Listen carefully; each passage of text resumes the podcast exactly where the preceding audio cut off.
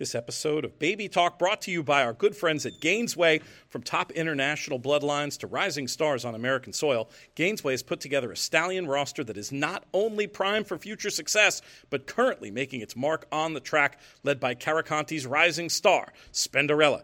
Make sure to check out the entire roster of Gainesway stallions and see for yourself the power, passion, and performance of Gainesway. Hello and welcome to a special edition of the In the Money Players podcast. This is Baby Talk, brought to you by our friends at Gainesway and also brought to you by our friends at the KTDF. We'll hear from both of those elsewhere in the show. Peter Thomas Fornatale back with you, coming to you from the porch at the big house here in West Virginia, getting ready to hop on a bird and head back to Lexington. Excited along the way. Going to be betting a, a loaded looking Sunday card at Churchill Downs. The meet starting today. And to chat about it with us we bring in a man from Churchill Downs. He is Gary Palmisano. Gary, how are things? Pretty good. Hi, Pete. Good morning. Everything going well over there? You've uh, you've been a busy man lately.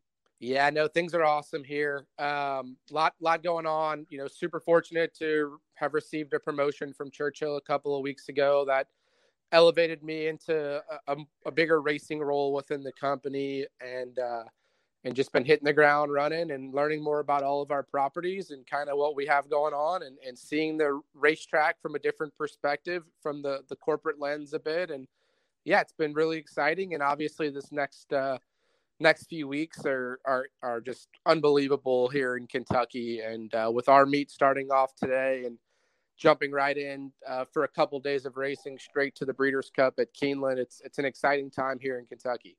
I think there'll be a lot of people looking to make the trip over in the afternoon. So I'm going to see if work will allow because it is a really interesting meet. We start off today with all two year old racing. There's strong two year old stuff later. So Baby Talk will be making multiple visits to Churchill. But give us sort of the high level overview of this fall meet at Churchill. What are some of the other big days we should be looking forward to?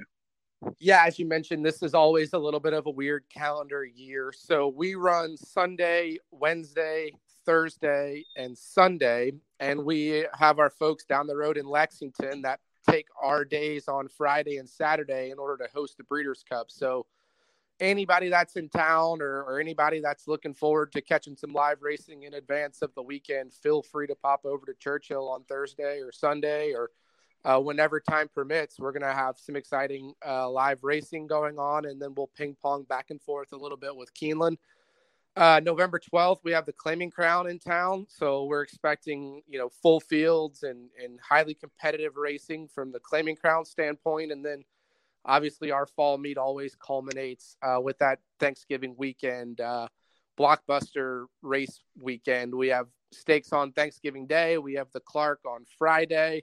And then we have Stars of Tomorrow 2 on Saturday of that weekend. That's another day of all two year old races highlighted by the Road to the Derby and Road to the Oaks points races. So, kind of uh, you know, action packed month of racing at Churchill and Keeneland fitting in there Friday, Saturday Breeders' Cup days.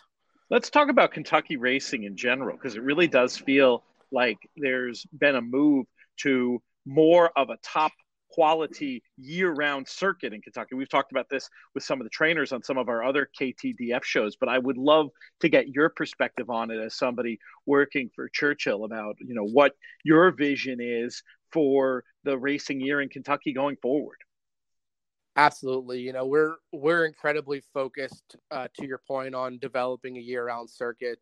Um, I think our our first chess piece move was the purchase of Turfway Park and the subsequent rebuild of of that facility, uh, which opens for their live racing meet uh, November 30th. Uh, so they kick off there in Florence this year with seventy thousand dollar maiden special weights and and a, a expanded stake schedule.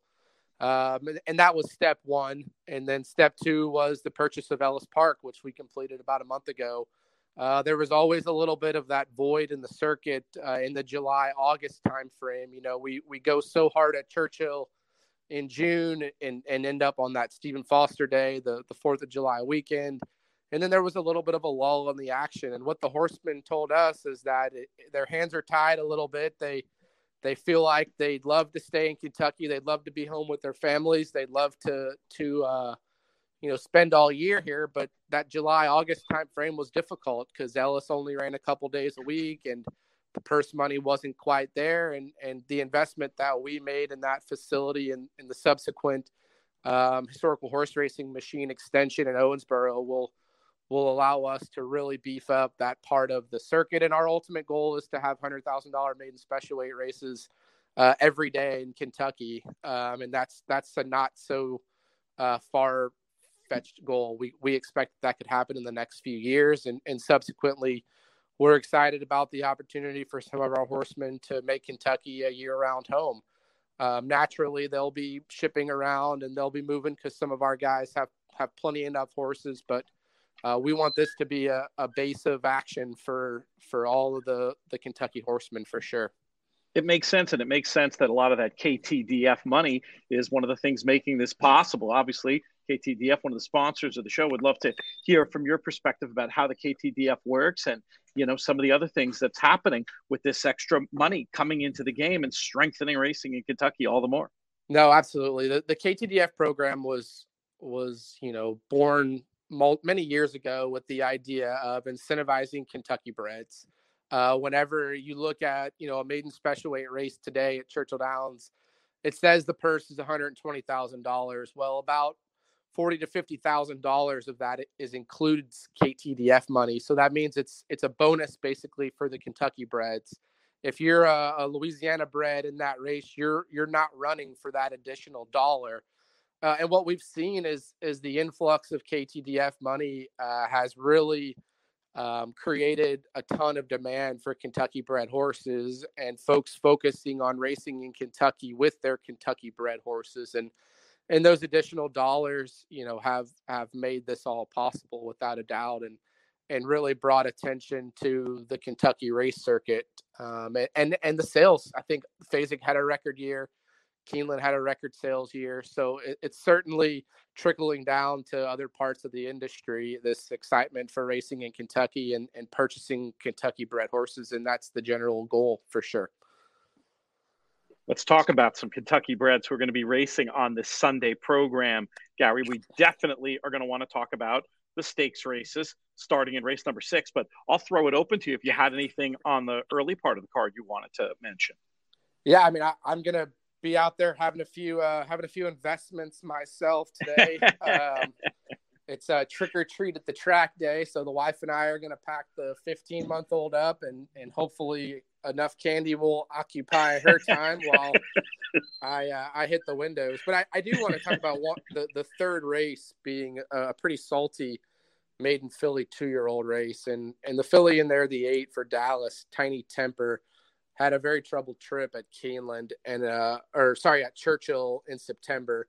And this is a filly I know he's he's pretty high on and, and thought would run well and sort of got shuffled back and, and pinched off and just kind of never really had a, a, great opportunity to run. So that that's one I'm definitely keen to uh, play around with a little bit in some multi race gimmicks in the early part of the card for sure makes sense. I mean, the Dallas Stewart runners, they typically improve for their racing. We know how they finish. This looks like a horse. She's just got to improve in here and, and, and hopefully can get the job done. Three to one on the morning line. We'll see what happens price wise, but we'll hope that there's no hunch play aspect to this with, um, with, with bringing the little one to the track and the name Tiny Temper.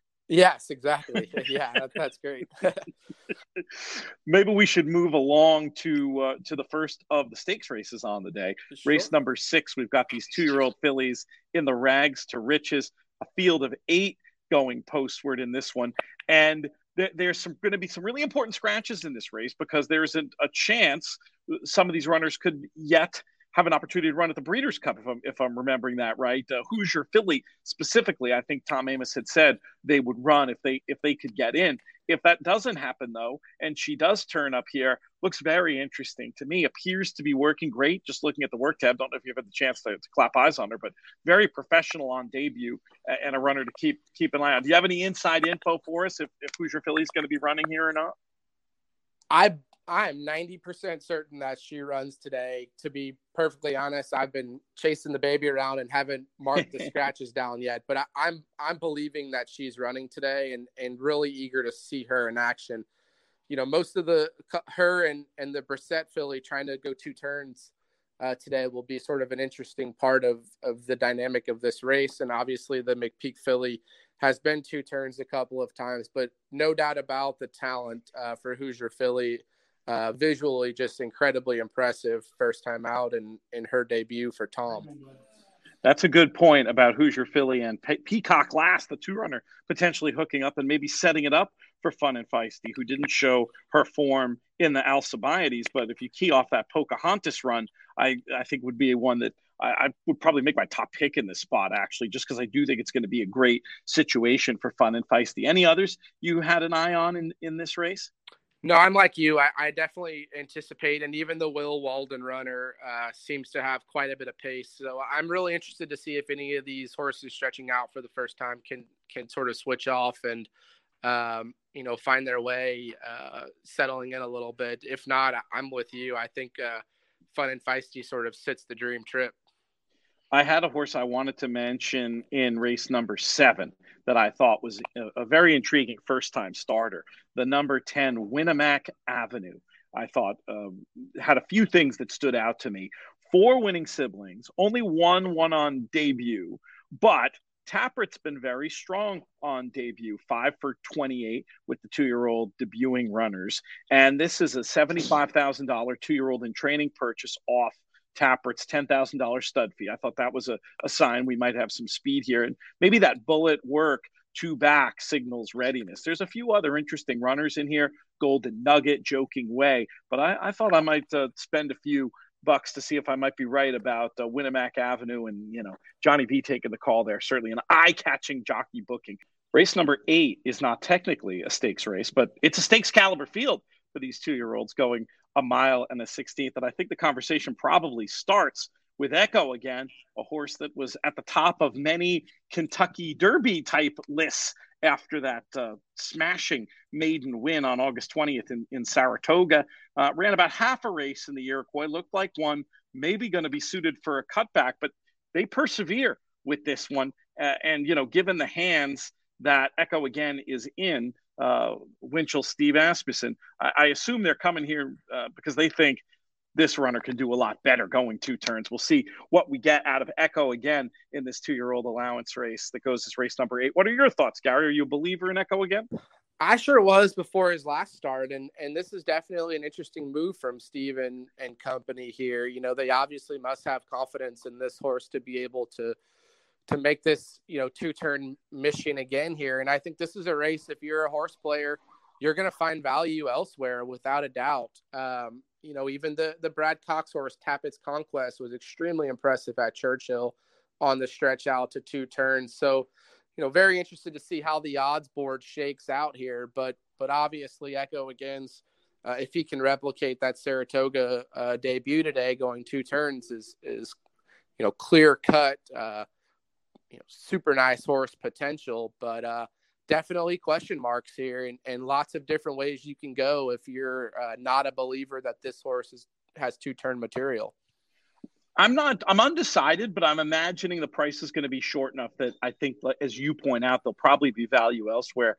My eye went to Tapit's Conquest, the six runner who you mentioned, but it also went to the nine, Frank's Honor, who I thought overall just had great uh, pedigree for the route. I like the fact has passed horses before. And the last two runs, very solid form from Frank's Honor. I'd make Frank's Honor my selection in here, probably mess around with the six as well. And then depending on what kind of bets, I might use Echo again defensively, or I might just let him beat me and see if he's going to end up right back on the top of those uh, two year old uh, potential Derby horse lists based on what we see there in, in race number eight. Let's do the allowance race that goes as race number nine as well. We've got seven furlongs on the dirt here for these two year old fillies and a field of nine. This was a case for me. I was having a lot of trouble looking past uh, the, the favorite based on how good Pretty Mischievous was in her first run, but eager to get your thoughts, Gary.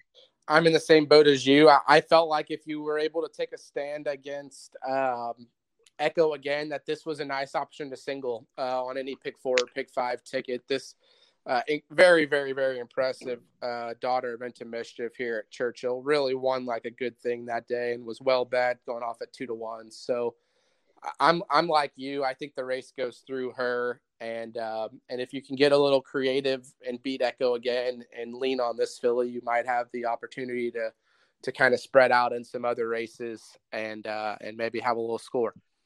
I like the sound of that very much. We're back to grade three stakes action in race number 10. It's the Street Sense, one of my uh, personal favorites from uh, back in the day, not that long ago, 2007, maybe was the Derby year for Street Sense. It was somewhere around there. Um, mile and a 16th on the dirt this time around, and a field of 11 going postward. Who do you think is going to get the money in here?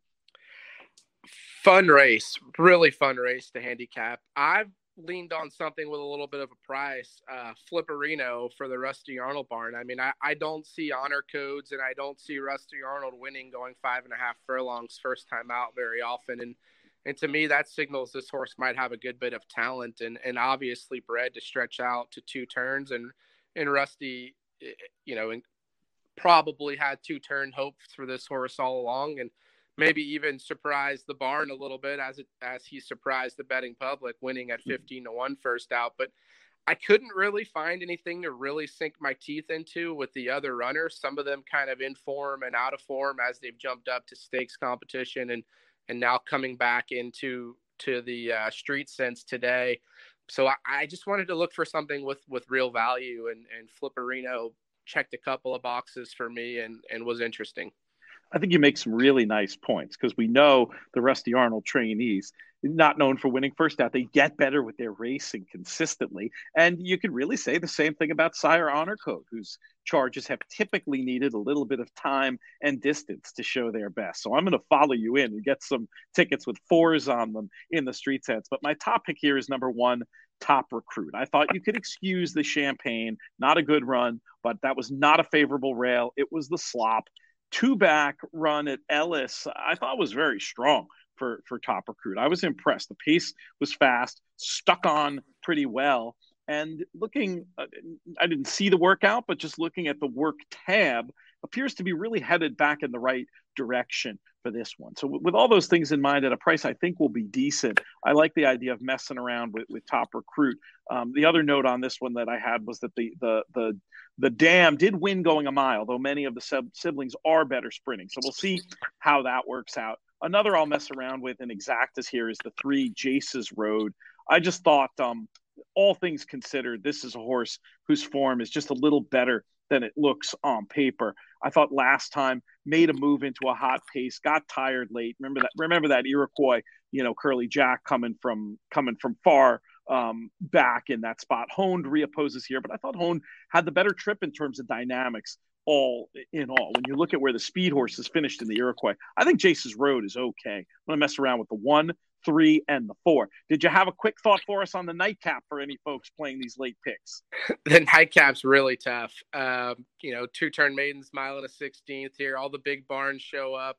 You got Todd, you got Brendan Walsh, you got Dallas Stewart, Kenny McPeek, Bill Mott. Uh, a lot of different ways you can go in this race, uh, without a doubt. Um, another one again, like we talked about earlier, the Rusty Arnold. This horse is trying the dirt which I thought was interesting by English Channel out of a Tapit mare. Obviously showed run, uh, you know, first time out at Kentucky Downs. I was really intrigued as to why they passed on some of the opportunities at Keeneland to get this horse back on the turf. So not sure if this horse's dirt works for signaling, um, you know, a try, or if this was just trying to get that horse more ground. Uh, but but again, an, a very very very challenging closing race. I can tell you that they were very high on Dennington early on in his career, and he, he kind of just hasn't panned out just yet. Um, but but still another horse with with you know that Kenny McPeek's barn felt like had a really bright future. And then Parkway for Bill Mott coming out of what was a very key maiden race at Saratoga. So a lot of different directions to go in the last, without a doubt one, seven, and eight. Nice mentions for Gary for them. I'll mention the two Desert Wolf, who'll be among the favorites coming out of that that uh, that second to uh, to Frank's honor back on October 1st at Churchill. It just looks like a runner looking at pace figures. I think is going to be well positioned. You know, second flight, no worse than that. And has shown enough finish in the two runs that I just think it could be an absolutely perfect trip for Desert Wolf. So that's another number I want on my tickets to close things out at Churchill. I'll ask you an unfair question that I didn't prep you for, but right. hey, that's what happens sometimes on the show. Looking ahead to the Breeders' Cup, any runners already you know you will be betting, constructing things around? Um, I haven't had a chance to really dig in that much. I started watching some of the European replays over the weekend, and the the Filly Nashwa really caught my eye in the Filly Mare Turf. Um, but but to be to be honest, I, am a bad horse player on this one. Uh, my the guys uh, Shap and DeRosa and Joe they they get on me because I uh, I tend to be a, a quick capper as they like to call me. Um, I, I, take the route think long, think wrong sometimes. So I, I kind of probably won't dive in uh, fully until um, sort of everything comes out and post positions and that type of thing. Of course. So I, I have to admit I, I haven't really uh, haven't zoned in that much. Certainly horses I'm I'm interested to see. Uh, really, the the Jackie's Warrior Jack Christopher matchup is really intriguing to me. Uh, I've been a person who thought uh, Jackie's Warrior, you know, was a super nice horse, but had never really been headed early in, in many of his his races, and I've always wondered why Rosario keeps the horse in the five path uh, in most of his races. And you know, if a horse like that was to get the one hole and had to be dogged all the way around there, you know, definitely a, a possible horse to to look at playing against. So there are definitely things like that that are in the back of my mind, and and I'm incredibly excited to see Flightline. Um, the the gambler in me wants to take a shot against, but the horse fan in me wants to see him, uh, you know, prove that he is one of the all time, uh, you know, champions, and and really interested to see just how good he can be. So, an exciting exciting two days of racing. I just haven't done my homework yet. No, no, and, and I, that was all I was looking for that high level overview. And I actually agree in many ways. Uh, not so much the Breeders' Cup. I think it is important to start getting a jump when you're like mentally able to do that. But in general, I couldn't agree more with that. Think long, you think wrong ideas. There's plenty of times I spend an hour on a race that I would have had the same opinion in 35 seconds. So that th- I have some sympathy for that point of view, 100%. Gary, really appreciate your time today. We thank you we thank our friends at the at the KTDF and of course Gainesway sponsors of the show for uh, for bringing this content to horse players. And we'll see you over there in a few days' time. All right, thanks, Pete. Looking forward to it, and, and anybody welcome to to join us at Churchill Downs all week. Yeah, I think there's going to be a lot of people taking you up on that offer. Great to be able to get that extra racing experience in at Churchill Downs this time of year. Well, thank uh, Gary one more time. We'll thank all of you, the listeners, for making these shows so much fun to do. Uh, I'm Peter Thomas Fornatale. May the hammer drop your way.